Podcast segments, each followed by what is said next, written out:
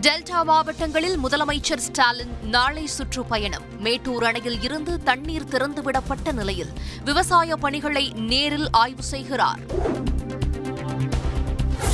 கல்லணையில் தண்ணீர் திறக்கப்பட்டதால் நடவு பணிகள் தீவிரம்.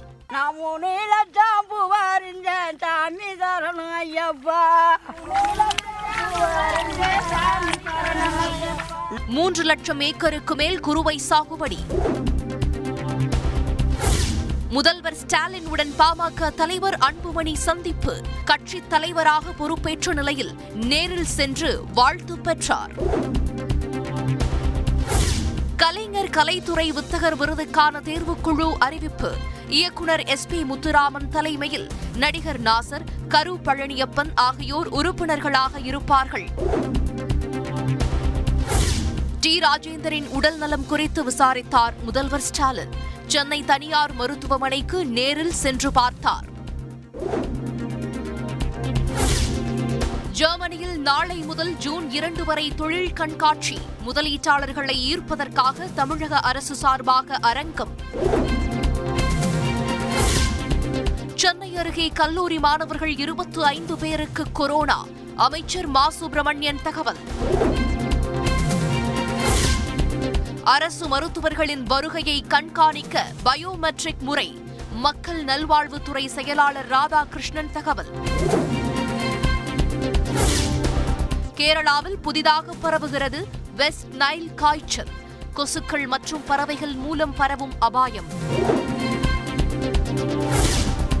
மருதமலை கோயிலில் இரவு ஏழு மணிக்கு மேல் பக்தர்களுக்கு தடை. சிறுத்தை நடமாட்டம் இருப்பதால் நடவடிக்கை. அரசின் திட்டங்களை ஒவ்வொரு வீட்டுக்கும் எடுத்துச் செல்லும் வகையில் உழைத்திட வேண்டும். திமுக தொண்டர்களுக்கு முதலமைச்சர் ஸ்டாலின் கடிதம்.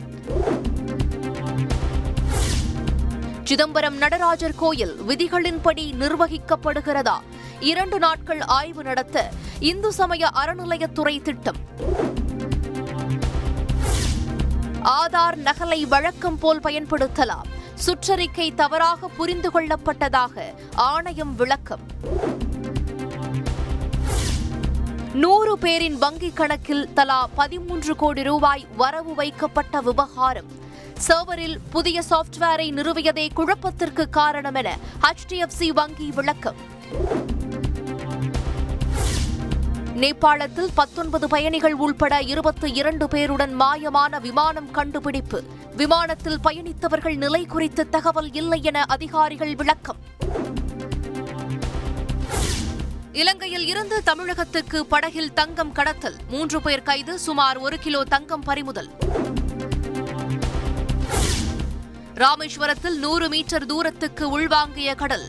அக்னி தீர்த்தம் பகுதியில் நீண்ட தூரம் நடந்து சென்று நீராடிய பக்தர்கள். திருவள்ளூர் அருகே நடுரோட்டில் திடீரென தீப்பிடித்த கார். காரில் இருந்த கணவன் மனைவி உயிர் தப்பினர்.